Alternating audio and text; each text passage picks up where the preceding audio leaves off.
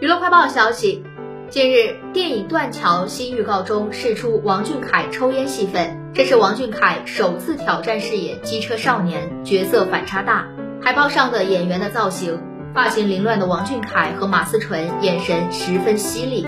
特别是王俊凯的眼神中充满怨恨。据记者了解到，电影《断桥》宣布定档八月十三号，